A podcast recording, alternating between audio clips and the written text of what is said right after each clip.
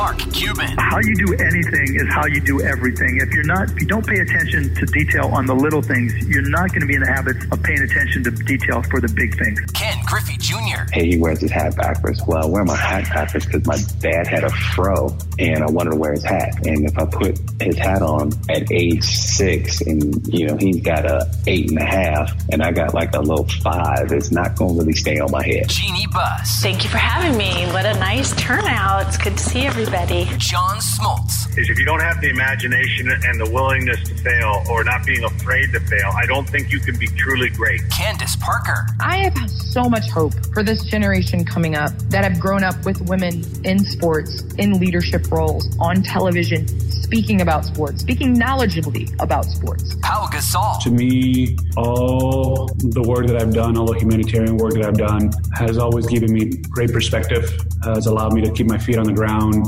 and uh, has really put and reminded me what's truly important. Damian Lillard. That was for Seattle. Just to name a few. Welcome to Sports Business Radio. Now, here's Brian Berger. Well, thanks for joining us on this edition of Sports Business Radio, powered by Malka Sports. My guest this week, John Wertheim. He's the author of the new book, Glory Days The Summer of 1984 and the 90 Days That Changed Sports and Culture Forever. It's out in bookstores starting on June 15th. You can also watch John Wertheim as a correspondent on 60 Minutes on CBS. He's a friend, he's been on the show many times before. Just a great book. He's written several books. This is by far my favorite. So I think you're going to enjoy this conversation, and I know you're going to enjoy the book when it comes out on June 15th. I'm joined by executive producer Brian Griggs. Griggs, how are you? I'm doing great. And uh, two things I want to mention. One, John is always awesome. He's so insightful and deep and great stories and just a great conversation. And two, what a weekend for sports, NBA playoffs. And how about the PGA champion, Phil Mickelson? Yeah, let's start there. So Phil Mickelson wins the PGA championship at age 50. He's the oldest person to ever win a major championship. The ratings were good. Final round had a viewership of about 6.6 million viewers, so that's up from last year. Lefty took home 2.16 million for his performance, part of a record 12 million dollar total purse for the tournament. So now, you know, you start looking at at Mickelson more historically. Um, he's got 45 PGA Tour wins, six major titles, $94.6 million in career on course earnings, second only to Tiger Woods, $120.8 million total. And Griggs, the thing that was shocking about this, he was 300 to 1 in most sports books to win this. And his last major tournament win came in 2013 at the British Open. So this came out of nowhere. Yeah, it was just, it was so fun. I mean, Phil is just so likable. You can't not like him. And he was just, you were, the end there, I was just like, come on, keep it going, keep it going. Everybody was rooting for him. The crowds were a little crazy. He was in a little engulfed there on the 18th hole, but hey, the crowds were back. That was fun. And I think I heard a stat too. He's won in four different decades now. I mean, that's amazing. Wow, that is really amazing. I hadn't heard that stat. So Forbes estimated in 2020 that Mickelson has made $750 million in endorsements. So his sponsors include Callaway, Amgen, Heineken, Rolex, Amstel Light, Mizzen and Main, and much like we talked about with Hideki Matsuyama, who won the Masters, I would think this opens up even more doors for Mickelson to get more endorsements. So that number could go up. But Griggs, you know, like you said, he's such a likable guy. He's on social media now within the last year or so, and he's pretty engaging on social media.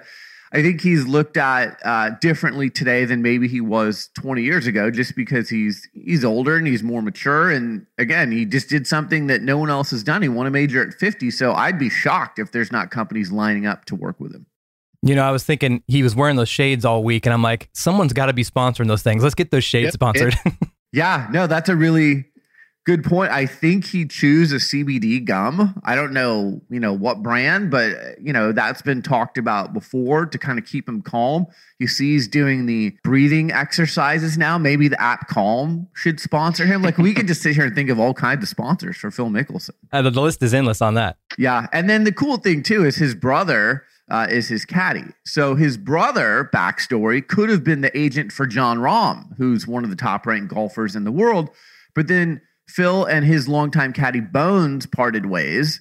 So Phil's saying to his brother, Hey, you want a caddy for me? So his brother gave up the opportunity to be an agent for Jon Rahm and, and probably make a lot of money because Jon Rahm has made a lot of money. But now that he's on Phil's bag, he just got a huge payday, as we just mentioned, for this PGA championship. So he's probably happy to be on his brother's golf bag. And then, you know, he, he's also making good money with Phil. Well, and how cool the the embrace at 18, you know, brother to brother, big old hug, just hung on forever. I mean, that you just know that feeling if you have siblings. That's such a cool thing. Well, and the other thing that I think we really noticed this weekend for the first time in a year is fans are back, right? So you saw the huge gallery behind Phil as he's coming up 18 you watch these NBA games, you watch car racing, you know, you watch NHL, fans are starting to come back. And, you know, it's interesting. Some events are having vaccinated sections and non vaccinated sections, as we've been talking about on the show. Others are just, you know, letting people in and, and, you know, I don't know if they're asking them for proof of vaccination or not, but the one thing you realize if you watch TV or if you attend an event in person is fans are back, not at 100% capacity, but certainly more than what we've seen in the last year. Oh yeah, and you can just feel the energy. Especially, I've been watching a lot of NBA playoffs. Like the players just love it. You know, they feed off the the energy and the guys courtside, and it's just so nice to have crowds back. And it sounds good, it feels good, the energy's good. I love it. All right, one more big headline of the week: the NBA has announced the launch of NBA Africa. It's valued at nearly a billion dollars. The entity is going to conduct the league's operations in Africa, including the Basketball Africa League. So, investors behind this, in addition to the NBA, Dikembe Mutombo, Joakim Noah, Luol Deng, Grant Hill, and Junior Bridgman. Those are players that played in the NBA who are amongst the investors for NBA Africa Griggs. Yeah, I think it's a cool idea. I mean, we've talked about how worldwide the sport of basketball is, especially with the NBA and the jerseys sold everywhere. You've seen it being in, you know, Tokyo and Philippines and all this. It's worldwide. So why not start some of these leagues? I think it's awesome. All right, coming up next, good friend John Wertheim, author of the new book Glory Days, the summer of 1984 and the 90 days that changed sports and culture forever. I'm telling you what, I have never read a book with more backstories than this book. And we're going to talk about some of those backstories that I never knew about, including how did Michael Jackson's victory tour lead to Robert Kraft purchasing the New England Patriots? We'll talk about that next. You're listening to Sports Business Radio. We'll be right back. Hey, everyone. Sports Business Radio host Brian Berger here. The wait is finally over. Sports Business Radio merchandise has finally arrived. We're working with our friends at the Parish Project to provide you with the opportunity to buy really quality sports business radio merchandise. We've started with long sleeve t shirts and short sleeve t shirts. They come in five different colors each, a variety of sizes. I love my shirts.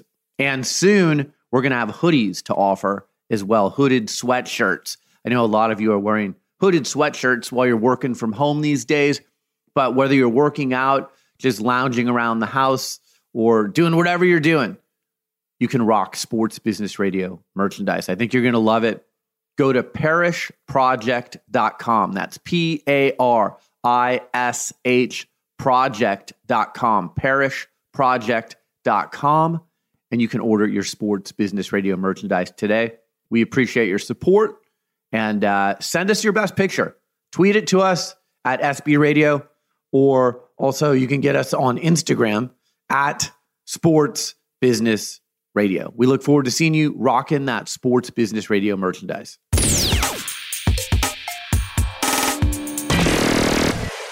My guest is John Wertheim. He is the author of the new book, Glory Days, the summer of 1984, and the 90 days that changed sports and culture forever. You can find it in bookstores starting on June 15th. You can also find John serving as a correspondent on 60 Minutes on CBS. Follow him on Twitter at Jon underscore Wertheim. Jon's a good friend.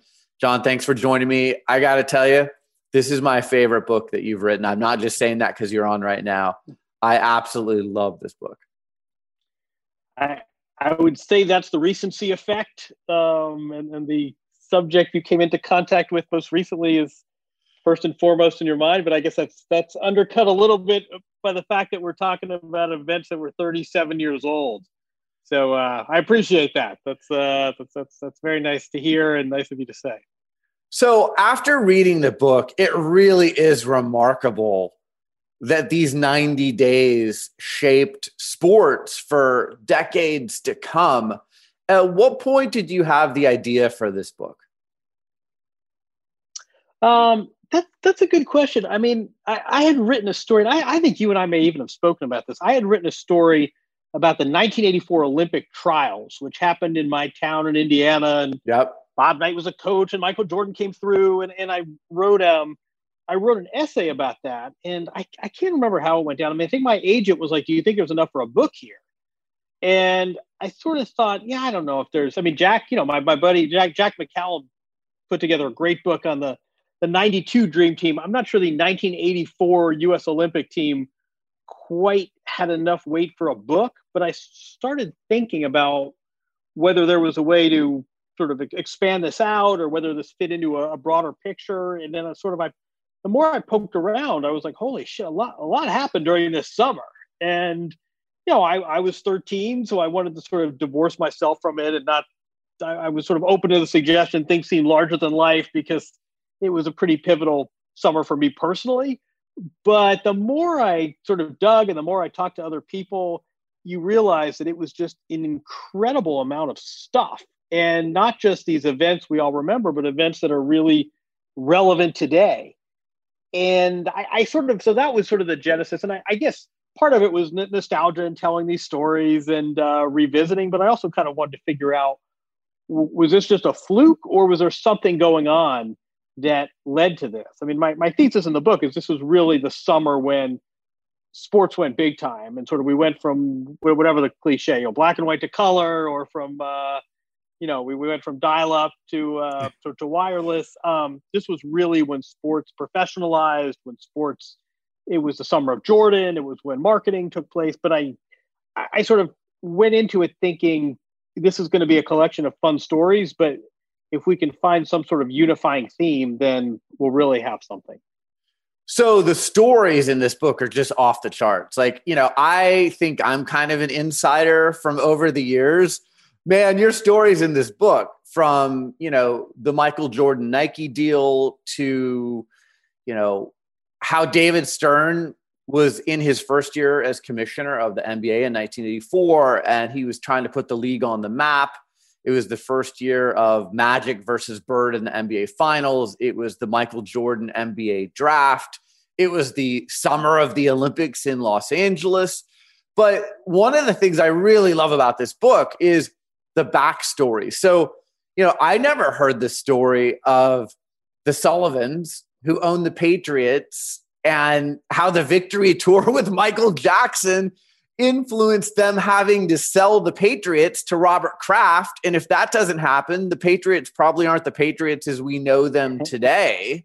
There's just crazy stories. The whole, uh, you know, Vince McMahon is coming onto the scene in 1984. ESPN as a network is coming onto the scene in 1984. They started in 79, but they really start, you know, being able to charge the cable companies in 1984 so many different things. Uh, you pointed out John McEnroe and Martina Navratilova at the height of their powers in 1984 and how they changed tennis. Uh, CBS Sports Saturday, you know, that legendary Sports Saturday, I think it was at the US Open when they had all those hours of coverage. So by the end of this book, I was like, oh my God, I can't believe that this all took place in 1984. I was 15 years old. So you said you were 13.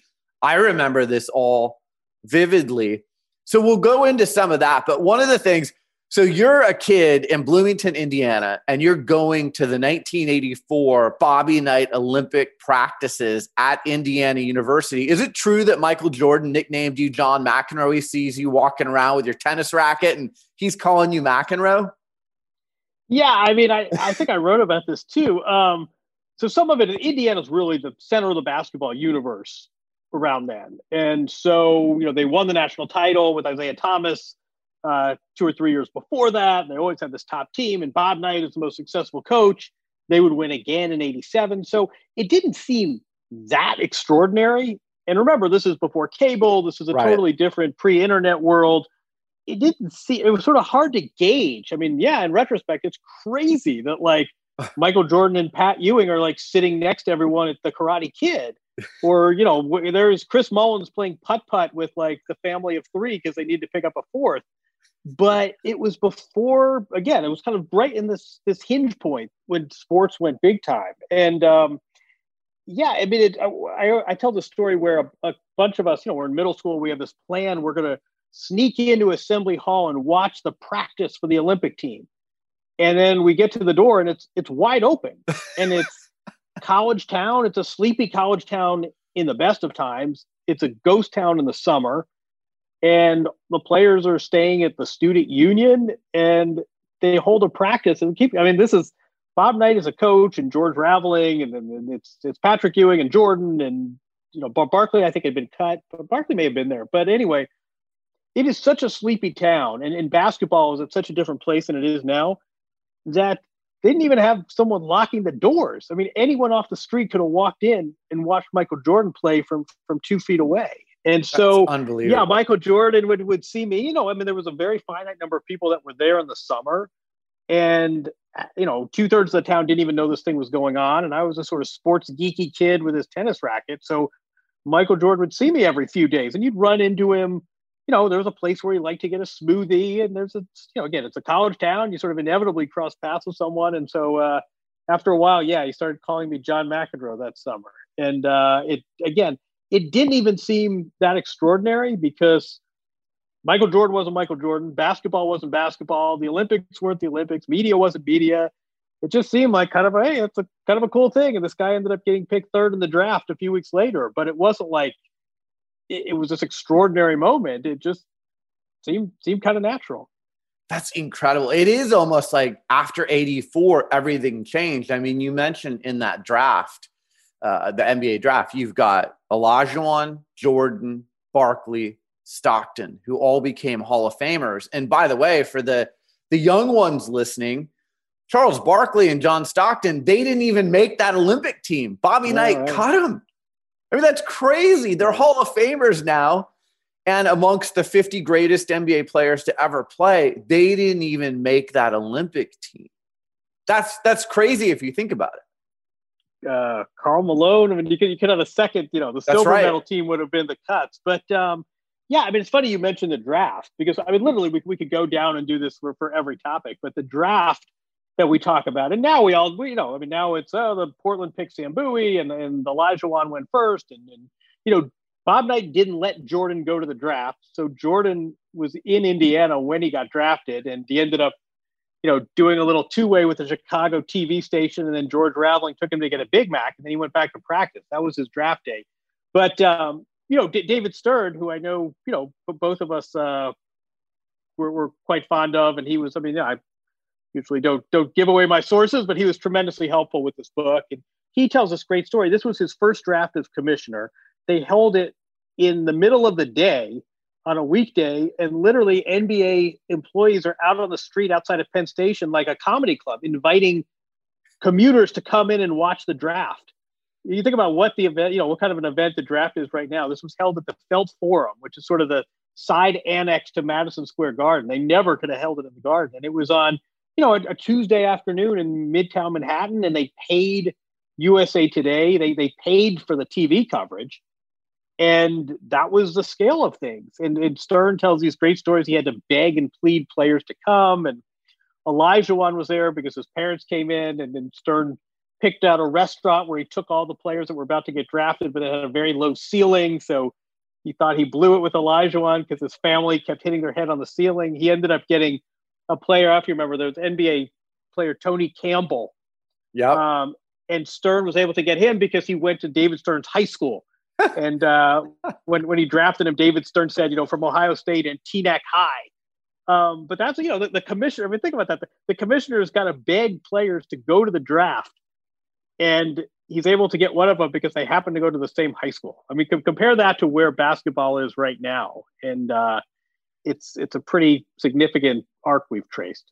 Well, it's why, and I know you and I have discuss this. It's why David Stern is the greatest commissioner of my lifetime, and, and I think in the history of pro sports. If you look at where the NBA was in 1984, and remember, a few years earlier, there were drug scandals, the games, the finals were tape delayed. Lakers, Sixers, 1980, tape delayed.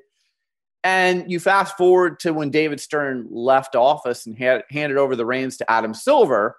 Um, and you tell some great stories in there about how Adam Silver's dad is David Stern's mentor. And then obviously David Stern becomes Adam Silver's mentor. And now Adam Silver is running the NBA. But, um, you know, Stern truly was a visionary and he saw around corners, as everyone said. Uh, Magic Johnson said that too. Um, but the stories you have, one of the other great stories in the book is the cross country trips of the NBA finals in 84 between the Lakers and the Celtics. And imagine now, audience, LeBron James and the Lakers flying commercial with only LeBron and AD and maybe one or two other players being able to sit in first class and everyone else had to sit back and coach.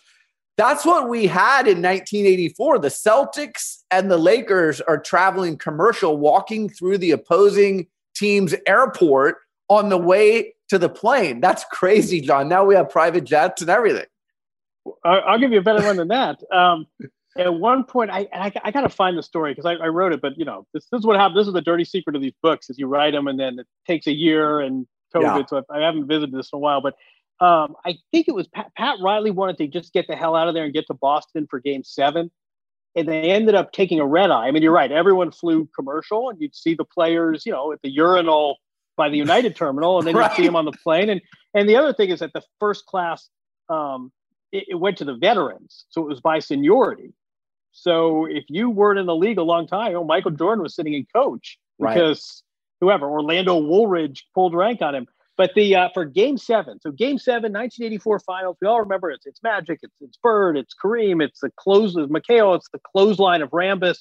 This absolutely seminal series, Game Seven, and the Lakers fly from Washington, from LA to Washington D.C.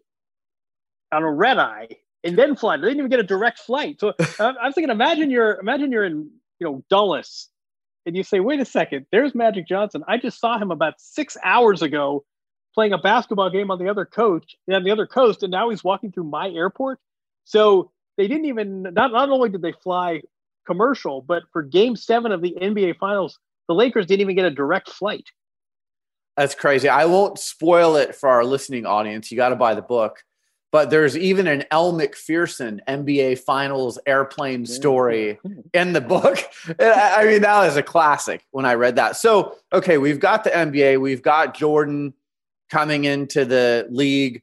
Um, there's even Donald Trump in this book, and Donald Trump is young and he uh, is looking to buy a football team, and he ends up buying uh, USFL team in New York.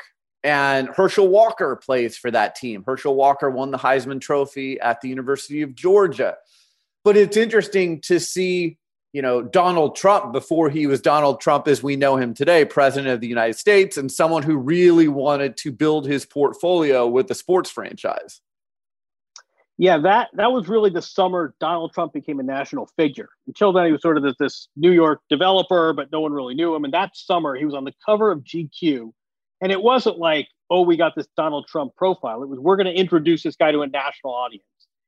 And the New York Times Magazine, right around the same time, also did a big piece on Donald Trump. So this is really when Donald Trump blows up and goes from this this sort of local curiosity to this national figure. And these stories, you go back and read them, and it is just remarkable either how little Donald Trump changed or how prescient they were. I mean, it would say, you know, riding with Donald Trump is like going on a motorcycle without a windshield. And, it, you know, you, you can't believe everything he says, but there's an undeniable magnetism to the guy.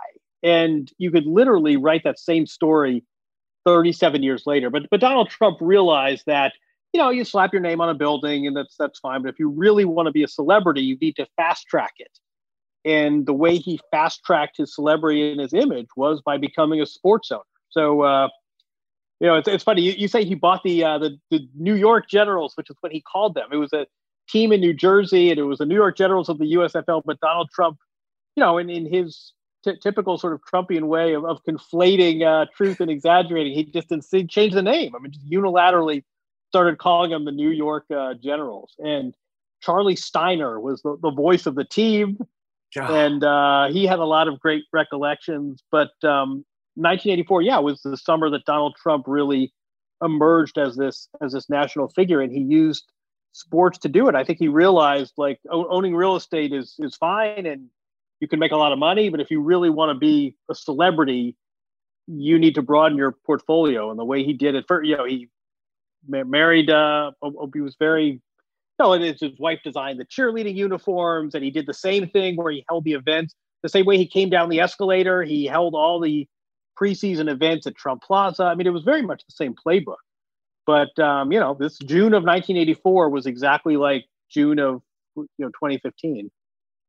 So the other chapter in this book that I frankly had no idea about, you know, and I, I think I'm a pretty good sports historian. So this was who knew that the Michael Jackson Victory Tour and the Jackson Brothers tour would somehow lead to Robert Kraft buying the New England Patriots. And, you know, again, read the book for the full story. But I had no idea about that story. At what point did you kind of put all those pieces together to learn that story?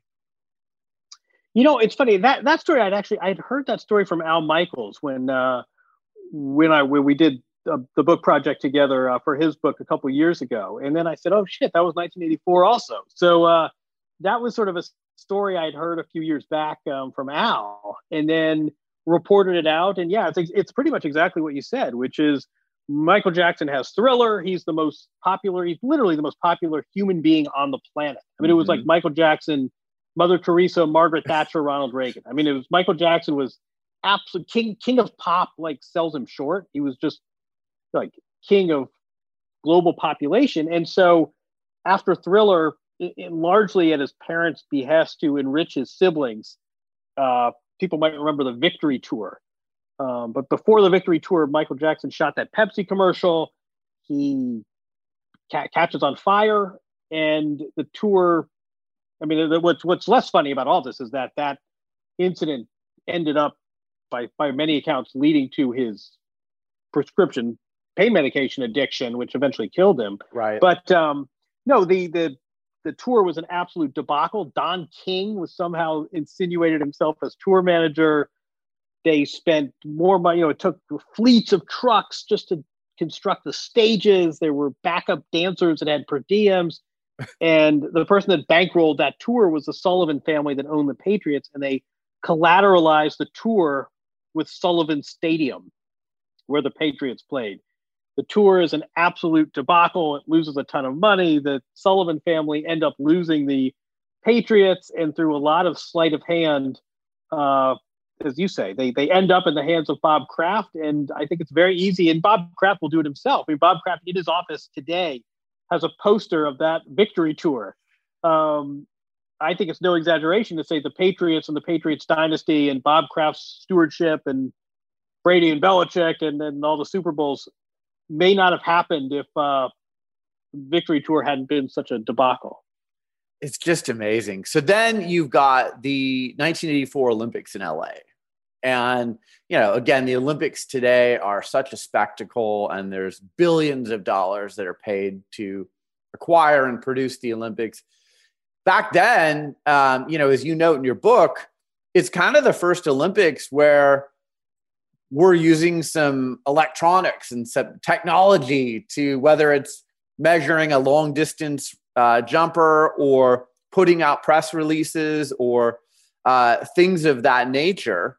Um, technology changed with the Olympics, and and you know Carl Lewis was big, Mary Lou Retton, Peter Ueberroth, a young Peter Ueberroth who became the commissioner of Major League Baseball, oversaw those Olympics. But I think the blueprint for how to produce an Olympic Games changed in 1984 at those LA Games. Do you agree? Oh, absolutely. And uh, I mean, you know, you're, you're you're totally right. And you're, you know, it was Michael Jordan, it was Carl Lewis, it was Mary Lou Retton. The star of those games was Peter Ueberroth. And uh, I mean, the one story I, I, tell in the book that I like is the Lake Placid Games. So the previous Olympics held in the U.S. It was four years prior. Winter Games, Miracle on Ice. There were something like 300 Olympic sponsors for total revenue of $10 million. And a lot of it was like, hey, you know, even like Sports Illustrated, we're going to give out free magazines to all the athletes. All right, you're an Olympic sponsor. Crest toothpaste. We'll give out tubes of toothpaste. $10 million. Peter Ueberroth comes in and he says, We're going to start running this like a business. A, these TV rights have got to go way up. B, I want 30 sponsors paying a minimum of $4 million. None of this free giveaway stuff. Right. So, first thing he does is he has a beverage, sort of a basically a bidding war Coke and Pepsi. Blind bids. Coke ends up bidding $12.2 million to be the Olympic sponsor. So, with one Coke Pepsi bidding war, he's already eclipsed the entire sponsorship of the 1980 games, the previous Olympics. And yeah, you mentioned the technology. AT&T was a sponsor. So part of it was, you know, they get to splash their banner, but also they can show off their product. And one of their products was something called an electronic messaging system. and they had a press release saying, how would you like to communicate with friends and family without picking up a telephone? You can do it through a computer. And they had what was called the Olympic EMS. And all the athletes got passwords. Very few of them actually activated their password. But what became clear later was um, this was email. This was one of the very, very first email systems, and it was being used for the LA Games. And AT and T sort of trotted it out as part of their sponsorship, and hardly anyone used it. I mean, there's one funny story. Um, Jay Bilas was uh, a Duke basketball player at the time, but he had an interest in media, and he got a job with ABC as an intern. And some of his uh, coworkers, who were also sort of runners and interns in their 20s, as a joke would they signed up Jay Bilas, they put in a password and they started sending messages to female workers saying, "Oh God, you know, I'm I'm Jay Bilas. What are you doing tonight?" And um, it was a prank. And I, I, said, little little did anyone know Jay Bilas was one of the original uh, catfishing victims. But um, no, I mean these these Olympic Games though were absolutely pivotal, and this was proof. So remember, the Olympics had huge deficit in Montreal. The 80 games were boycotted. I mean, the Olympic movement was really teetering. I mean, in, in May of 84, as a run up to the games, Newsweek had to cover Are the Games Dead? Right. And then come the 84 games, and it's a lot of TV. It's the McDonald's giveaway. It's Michael Jordan. It's Mary Lou Retton. These ratings, it's the most watched television event at the time in history. And they turn a profit of something between 250 million and 300 million dollars and it completely changed the way we think of the Olympics. And you think about the commercialization of the games, and now even today, you know, 2021. What are we talking about? Well, Tokyo. If it's going to happen through COVID, it's because NBC and all the Olympic sponsors are going to make it happen. All the seeds for that started in the summer of '84. Yeah. Uh, another big part of the book, you know, kind of weaving in that Michael Jordan theme, is you have great details on the Michael Jordan Nike deal and a lot of people may not know that Michael Jordan liked Adidas and he wasn't really a Nike guy. But through a series of meetings and pitches and, um, you know, some close relationships with people like George Raveling, who we both know, um, David Falk and Rob Strasser, who was a Nike executive at the time, they basically made this deal. And that deal, David Falk's been on this show it laid the blueprint for how deals got done in the future. But they looked at Michael Jordan as more of a tennis player than a basketball player and more of a brand than, you know, Converse had looked at Magic Johnson or Larry Bird or, you know, some of the Dr. J, the people who were doing deals before then. So it was a groundbreaking deal. But one of the parts of the book, you know, I remember you you had in there like there were some incentive clause that Jordan had to meet so if he's rookie of the year, if he averages 20 points a game, if they sell, I think, $10 million in product for the year, then, you know, certain incentives kick in. Jordan was rookie of the year. He averaged a lot more than 20 points a game. And they did what, $100 million in Nike shoe sales for the Jordan brand. And the rest is history, right? Like Jordan hasn't played in years and it's a multi-billion dollar company now. But the point is that deal as you outline in the book really did change the blueprint for how athletes and companies made marketing deals going forward. Yeah it was um i mean i think david falk comes in for a lot of credit here, who came from a tennis background at, at the agency where he worked and sort of they'd go to Converse and they would say, you know, what can you do for my client? And they'd say, what do you mean, what can we do for a client? We do with your client, what we do for Dr. J and what we do for Bird and Magic, you know, pay, pay him a little money. He wears the shoes, he does a poster. Right. And uh, everybody goes home happy. And David Stern completely rethought that. And Rob Strasser, you mentioned, uh, who was this tremendous, colorful character um, at Nike at the time, who was sort of Phil Phil Knight's secret weapon. He totally got it. Um, they sent uh, you know designers to the meetings, and basically, yeah, the idea was to treat Michael Jordan as a brand. This hadn't really been done before, especially with a guy who hadn't played an NBA game before. And um, you know, David Falk thought he had designed a very clever contract, and he had, where you know basically you had to meet these incentive clauses. Um, but as you as you note, uh, Jordan shattered those. And then, and then he got smart. You know, the, the Bulls had something similar where Michael Jordan got a bonus if the Chicago Bulls, which at the time I think were drawing something like 44% of capacity. I mean, one out of every two seats went unsold at the old Chicago Stadium. Um, so then they put in incentive clauses with his Bulls contract as well. And yeah, I mean, soon Michael Jordan obviously was making multiples more. You know, I think I think I think his initial contract was five hundred fifty thousand uh, dollars with the Chicago Bulls as as the number three pick in the draft, as the guy who was going to turn around this franchise, and he was making multiples of that uh, as well. He should have through through Nike and his endorsements, and you know, I mean, part of this, you're right, is how the Jordan brand today is a multiple billion dollar brand, but also um, you look at how every star is marketed today, and it really started with that blueprint that David Falk drew up uh, in the summer of '84. Again, I mean, I think you mentioned George Raveling and Sonny Vaccaro. I mean, there are a lot of people that uh, sort of come in for some credit. They're competing uh, narratives about what happened and when right. it happened. Yeah. Um, I, you know, you sort of at some point you have to make some judgment calls in, in the reporting. There, it's a pity that uh, Strasser's no longer with us because you get the feeling he would have uh, been much more of a neutral party. But the fact of the matter is, it was a really smart way to sell an athlete. All this was done before Jordan played a minute in the NBA, which I think sometimes gets lost in this story. I mean, a lot of bets were made, and Jordan obviously fulfilled every expectation and uh, as as much hype as there may have been by the end of the summer. You know, I mean, he, he comes in, he he's going to go back to North Carolina for his senior year. I mean, Dean Smith and his parents basically force him to turn pro. I mean, Michael right. Jordan, if he'd had it his way, he would have gone back into the dorm and Kenny Smith was there and he would have had a fun senior year. So by late spring, Jordan doesn't even know what he's going to do the next season. He goes to the Olympics. He's the star of the trials. He's the star of the Olympics. There are these exhibition games where it's clear that even with Magic and Bird and Isiah Thomas and Dominique Wilkins and Alex English, I mean, every it's like a barnstorming tour, and they play these ragtag teams of NBA players, and it's every game is clear Michael Jordan's the best player on the court, including the NBA guys. Wins a gold medal. He's the best player at the Olympics. And by August, he's hasn't played an NBA game yet, but is a, at a completely different place than when he started the summer. And it just sort of grew from there.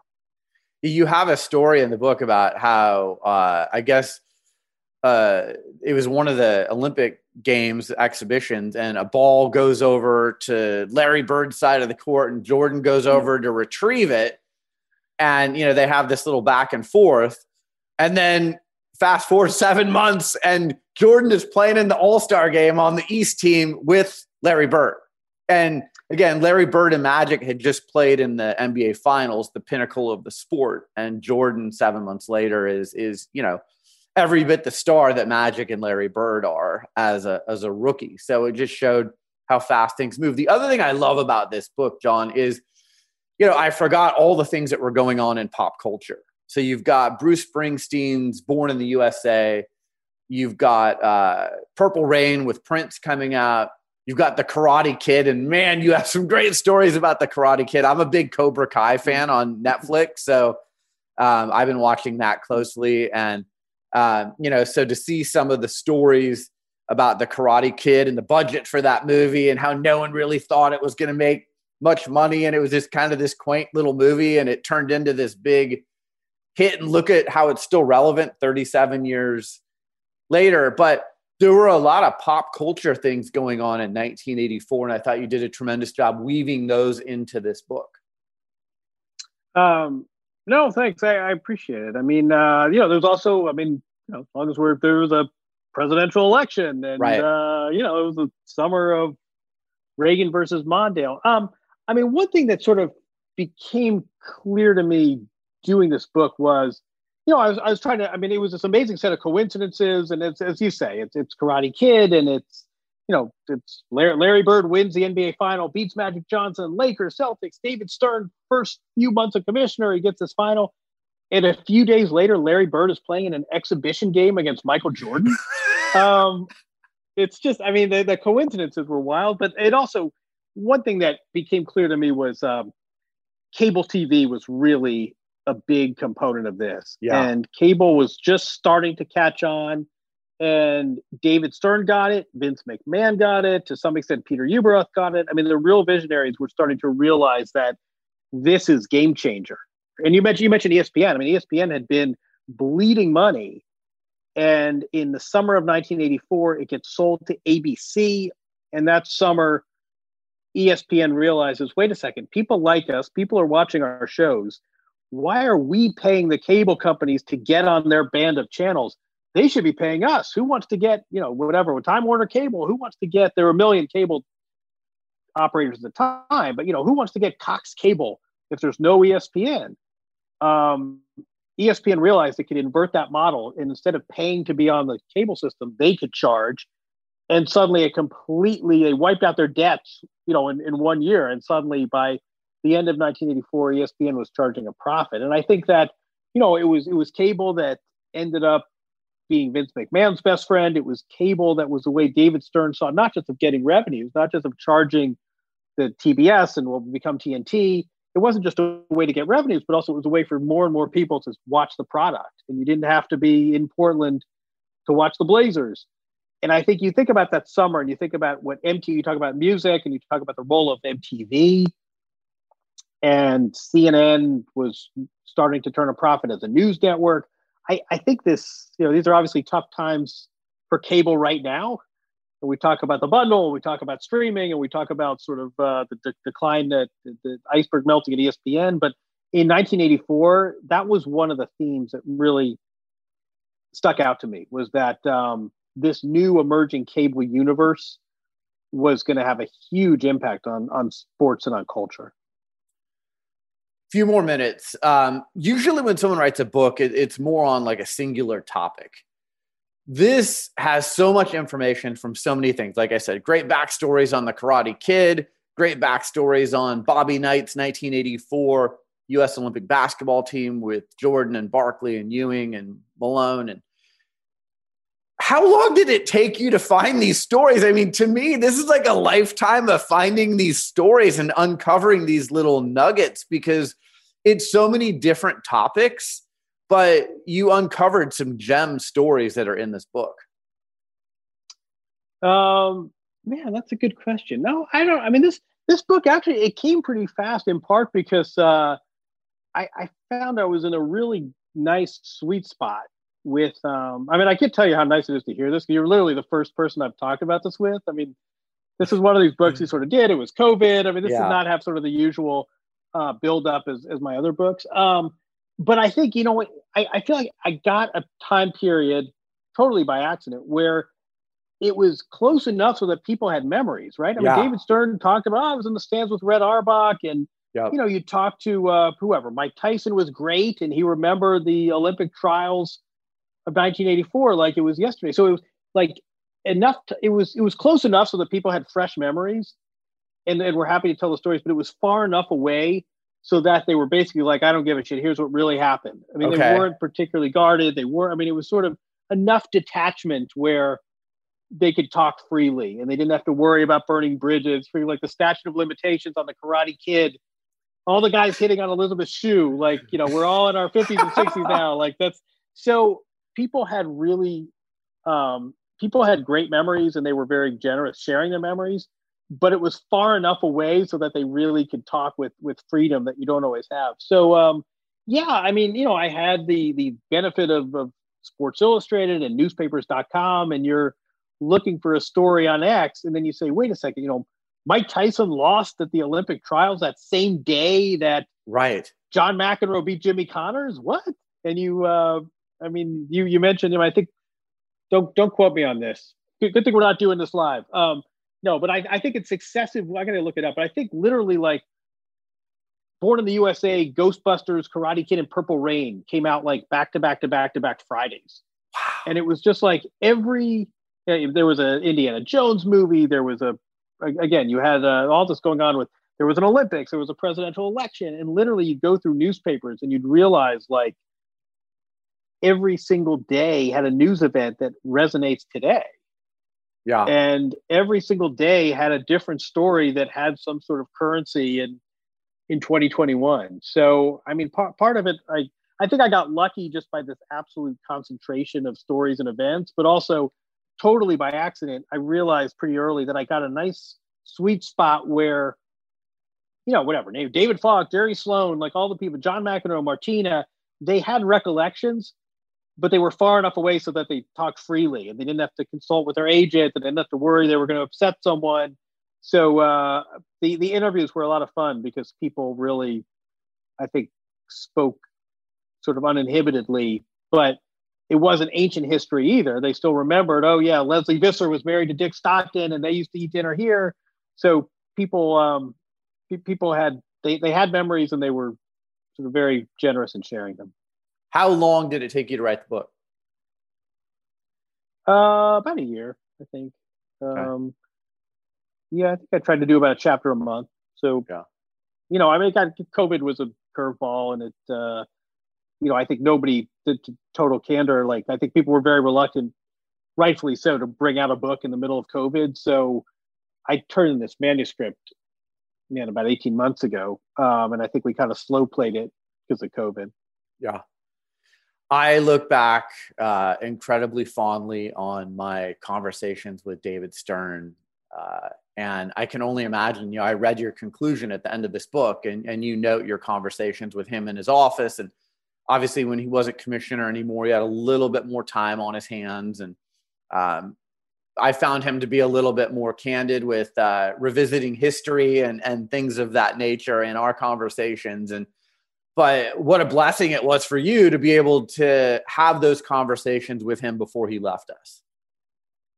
Yeah, he was. Um, I mean, I, you know, you, you and I have talked about this before. I think you're absolutely right that um, you know he was still in the middle of things, but his life had slowed down to the point where, yeah, he could take he could take a morning and uh, recollect for you know 90 minutes here and there, and he was really a big he was a big help. I had to sell him on the concept. I think he was a little skeptical at first, and then he sort of said, "Wait a second, that was the same. Wayne Gretzky won his first cup the same, you know, the same month that Magic and Bird played in the uh, the Game Seven final for the first time." And I think when he sort of um, realized the, the material, he was uh, he he was great, and he had a lot of recollections.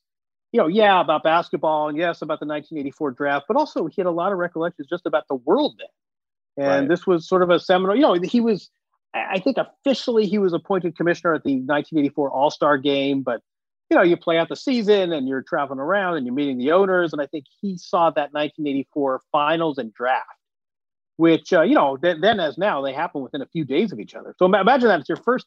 Imagine it's your first few weeks on the job as NBA commissioner, and you get Game Seven, Bird Magic, and then a few days later you're presiding over the drafting of Jordan and Barkley. Yeah. Um, you know, and it's it's it's not even uh, you know it's, it's you're not even into July, and that's what you've got so far. Um, so, you know, it um, he he was a big help in specifics and funny stories, but also he was a really big help with what was going on in the world at that time and globalization, and we we talked about the rise of cable TV and interconnectivity and the value of what we would now call appointment programming um, he was great sort of on the the details, but on the on the macro as well. Before I let you go, I have a 60 minutes question for you. Since you're on 60 minutes, you're like a star on there now. You're you're interviewing all the big names. When you're getting ready to sit down with someone like Jerry Seinfeld and do an interview with him, give us a little bit of behind the scenes. I mean, you know, I've sat on the PR end of things before. I've also interviewed people. I know there's negotiations when you're going to interview someone. There's you can ask these questions, you can't ask these questions. How much of that is on there or on 60 minutes are you guys like, "Hey, we're going to address all the issues and if you don't want to address them then we're not going to have you on." How do you prep for a 60 minutes interview? I've always been fascinated oh, by That's that. a great. Uh, it's it's a great question. I have to decide. Uh, like I got to think on my feet about what level of industrial secret. No, I mean I think I think honestly, and I hope I'm not uh, violating some code of omerta here. I, I think you kind of hit on it, which is the the attitude at some level is this is 60 minutes. We got to fill 12 and a half, 13 minutes of, of TV here. There's a track record here. And if you're not going to play ball, that's, you know, God bless you. That's totally your prerogative, but someone else will. And we're just not going to do the story. So I, I think when people agree to sit down with six, you know, obviously if it's an investigative piece or, uh, you know, a, you're doorstepping someone, it doesn't apply. But for someone like Jerry Seinfeld, he knows what it entails. And if there's some publicist that came back and said, you know, he'll do it, but you can't ask about X, Y, and Z, and he's not going to, you'd say, totally get it. Totally, you're right. But there's, that's not going to work. There's, we'll just go on to the next subject. Um, and I mean, for, for the record, he, he was incredibly cool and not just in sort of a, a ball playing kind of way, but he was really into 60 minutes and he had questions and there was no sense of like, I've got a plane to catch. Let's move things along. He was great with his time. It's a pity it was in the middle of COVID because, um, you know, I, th- I thought we could have done a lot more if there weren't all these restrictions. He he was fantastic, and um, I mean, every he's basically what what you would expect him to be. But I think no, I mean, I think it's one of the sort of real luxuries of 60 minutes, right? You're not you're not the beat writer, and if LeBron has a good game and he's in a good mood or a bad mood, you've got to write something. Mm-hmm. If somebody doesn't want to go all in, then you don't do the story. And the flip side of that is if someone's committed, they're committed. So um, it's you know it's it's a real luxury I realize, and I think it's one reason why the show's so good. That Yeah. if, if somebody's you know if I'm just picking out a name here, who's someone who's notoriously difficult. You know, I don't know if, if Kevin Kevin Durant doesn't want to play ball, then you don't do the Kevin Durant piece. Right. Um, so I think there's this expectation of this is going to be thorough, this is going to be quality, this is going to be fair. But if if you know if, if you're not all in, we're not going to do the piece. I hope hope that uh, doesn't get me in any trouble. But that's, that's No, been my it- experience. That's been my experience. if you go back to the 13 year old John McEnroe kid, the kid walking around with the tennis racket, you that Michael Jordan calls you John McEnroe, as you said, kind of the geeky sports nerdy kid. Mm-hmm. I was that kid too. When I have people like Ryne Sandberg and Roger Staubach and David Stern and people on this show over the last 17 years, people who I literally had posters up in my room of when I was growing up. And you're talking to the Jerry Seinfelds and you're talking to Larry Bird and you're talking to David Stern and all these people. Do you ever kind of pause and go, wow, like if the 13 year old me knew that I'd be talking to these people today, he'd probably jump out of his skin. Um, yeah, I don't know. I mean, you know how it is in sport. I mean, when when you and I first met each other, and I was well, 21 years old and working for the Portland Trailblazers. Yep. You have these pinch me moments and you know there's there's Shaquille O'Neal and I'm talking to him. And I think I think that tends to wear off pretty quickly in sports. And I think you know I I don't know. I mean I, I sort of feel like you're you're there to do a job. You're not there to get autographs. And uh, right. I have no delusions. You know Jerry Seinfeld I had a very nice day with him. We uh we got along great. We laughed at each other's you know we shook hands but we're not friends. I mean I didn't I didn't uh so I I don't know. I mean I feel like earlier and you know when, when you start out and you're you you know I mean you and I both we're standing on in a half court shooting contest at the Memorial Coliseum floor. And six six months earlier we're you know I'm an idiot in college. And then I mean I think initially you have that and I think that I think that wears off really quickly in our line of work because you know you're you're there to tell stories and write stories and serve an audience and you're not there to like take selfies and get autographs. And right. um I yeah, I don't I don't know. I mean, you also realize it sounds so trite, but you know, pe- for the most part, pe- people are people, right? And it it doesn't take long before you realize like just just another guy that's trying to come up with some challenges and keep his family happy and you know find his social tribe and um you know they're they're you, you talk to celebrities and you talk to people and you realize there's there's a lot more that um, we have in common than sets us apart. Yeah, no, I agree. I, people are just people, whether you're Jerry Seinfeld or you know whoever. I I've always been curious about people, and I'm not doing hard news like you are. I'm not doing 60 minutes, so I'm more curious, and my audience is more curious at like what's the, this person's backstory, or why did they make these decisions, or you know things of, of that nature. So um, it is interesting to find out those stories. And I, I, guess my point was, I just think it's interesting that some of these people that I've had the opportunity to talk to are people that I grew up watching as a kid. So, you know, this book really took me back 1984. Big Cubs fan. You know, I grew up in Phoenix, Arizona. We didn't have a Major League Baseball team. The Diamondbacks weren't there yet. So Chicago was huge because they had spring training there. So the Cubs would come there. You know, I'm cutting class to go to a Cubs game Ryne Sandberg is starting to come on the scene in 1984. You mentioned that in your book. Um, and, you know, I just, the book really took me back. So great job with the book. And, uh, you know, I know it was a lot of work, but I think when people read this, like, I got to tell you, this had some of the most incredible stories in it, backstories. I love backstories of, of any book I've read. Man, I really, uh, it, it, it heartens me to hear that because um, you know again part part of it's covid and part of it's just it was as you say it's a different book than your typical find a team or find a subject and just go with it.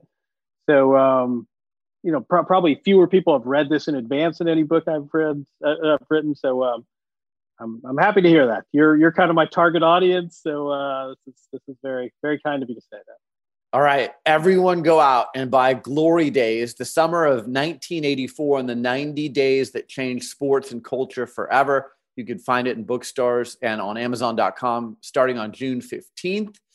Jon Wertheim, you can find him on Twitter at Jon underscore Wertheim. Find him on 60 Minutes on CBS. Great job with the book. Always a pleasure to catch up with you. And uh, I hope you sell a bazillion copies of this thing. I appreciate it. Always a pleasure. And uh, yeah, it's been long, long time since we played lunchtime hoops at the uh, Memorial Coliseum floor. Sounding like those old guys that are reminiscing. But uh, no, I, I, always get a kick out of uh, speaking with you and thinking of where we were in, in the mid 90s in Portland. So uh, always a pleasure. Well, that's it for this edition of Sports Business Radio. Thanks for tuning in. Thanks to our show staff, Brian Griggs and Josh Blank. And thanks to our partner, Malka Sports, for powering sports business radio. Learn more about them online at malkasports.com. That's M A L K A sports.com. For Brian Griggs, I'm Brian Berger. Have a great week, and we'll talk to you soon right here on Sports Business Radio. This and every SBR podcast is available on Apple Podcasts, Spotify, Stitcher, and your favorite listening app. Follow Sports Business Radio on Facebook, Twitter at SB Radio, Instagram at Sports Business Radio, and online at sportsbusinessradio.com. Sports Business Radio is produced by Brian Griggs and Griggs Productions, griggsproductions.com.